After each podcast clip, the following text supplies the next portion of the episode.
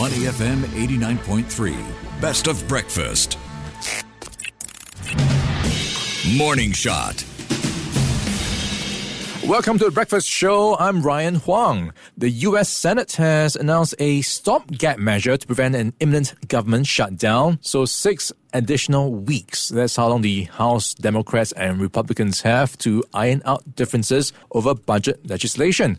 It also earmarks about $6 billion in short term funding for Ukraine and $6 billion for domestic disasters. So, with just days until funding expires at midnight on September 30th in the US, the White House is girding itself for a shutdown. If lawmakers fail to reach a resolution, much of the government will stop all non essential functions, leaving federal services in limbo and millions of employees without their paychecks. It does look like a bit of a movie we've seen before. For more insights, we're joined by Jonathan Wood, Principal for Global Issues at Control Risks. Good morning, Jonathan. How are you doing today? Good morning. Very well, thank you, and pleased to be with you. Hey, thank you for joining us. So let's take a look at how things have been playing out so far. What's your take? How close are we to seeing a resolution? Well, unfortunately, we are getting closer by the hour. A federal government shutdown is now the most likely scenario. There's not much time left, just three days here in Washington. Uh, and to that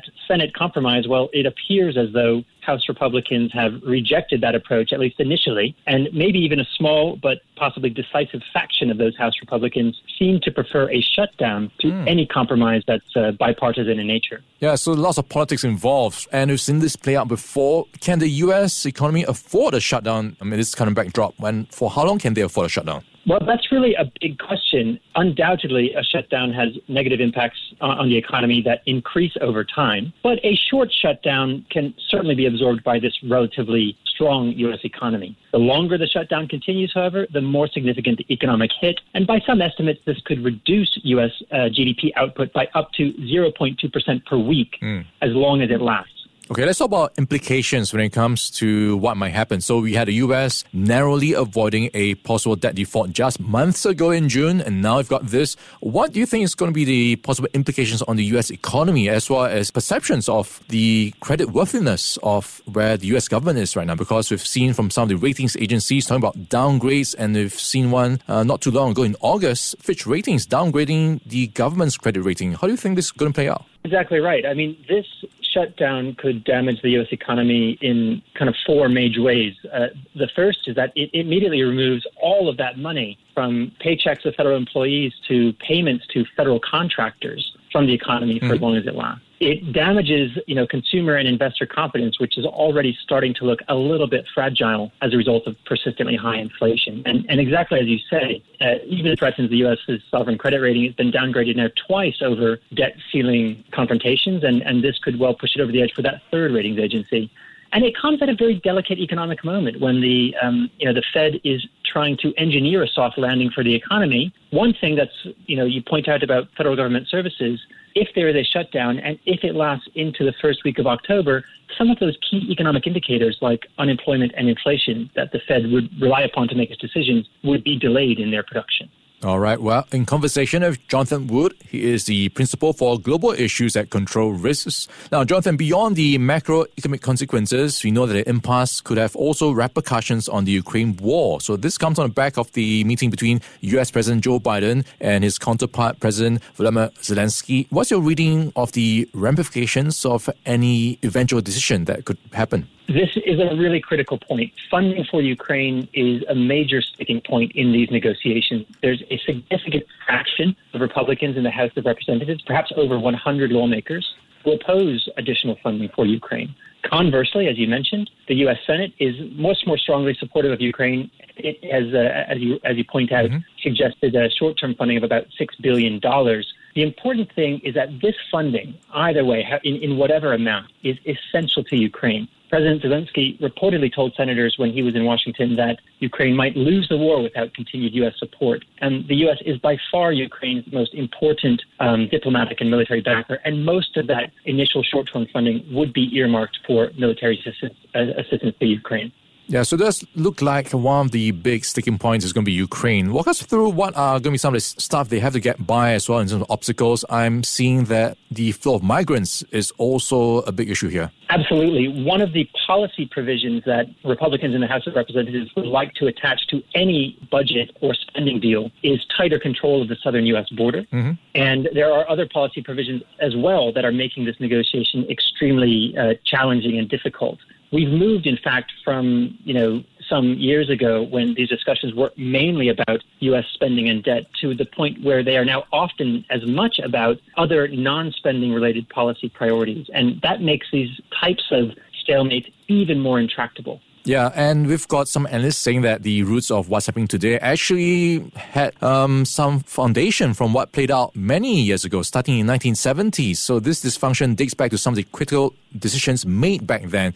Do you agree with that view that this was a long time in the making, and this could maybe explain why the American government has been going into crisis time and again over this budget? Yeah, it does go back decades. I mean, when you look at the federal government shutdowns and funding gaps that occurred in the 1980s and 1990s, many of these were really short events. They were one, two, three days maximum. Mm-hmm. And that does go back a long time. But probably the more significant development, the one that's more relevant to our current situation here, is what happened in the 1990s when the opposition Republican Party at that time uh, weaponized both the debt ceiling and federal spending in an effort to obtain spending cuts. We saw that story play out again twice uh, during the Obama administration in 2011 and 2013, and it actually worked once uh, when when the administration agreed to quite steep cuts in federal expenditure in 2011. Um, so now we're at this point at which there's some suggestion that these tactics may be effective when, even with a very narrow Republican majority in Congress, a small faction can still control the agenda and can still push